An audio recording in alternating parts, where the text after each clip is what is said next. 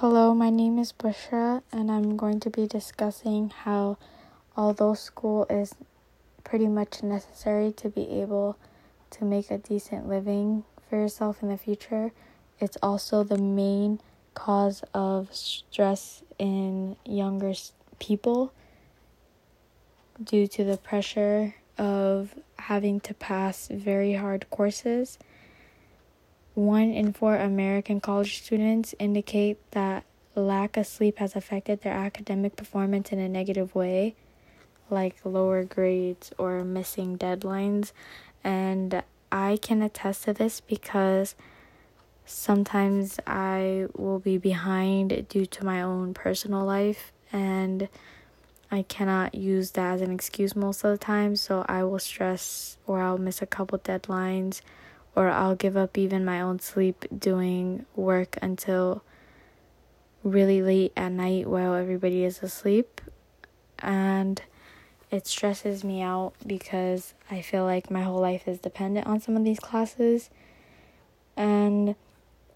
45% of American college students claim to undergo more than average stress, while 33% of students reported average stress because it is so hard when you have many classes that are hard and you can barely manage one, but you have about five and the stress just builds up to becoming too much. This is also a universal problem because not only in America, but every college is hard, and sometimes the school system is harder than in some countries compared to each other. Like, for example, in Japan, 500 students, about 500 students kill themselves each year due to the stress of school, and the suicide rates go higher when school opens and it shows that school is clearly a main source of stress to people to younger people that are currently enduring it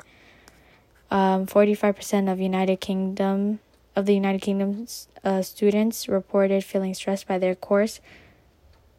which is higher than the ones that reported that they enjoy their courses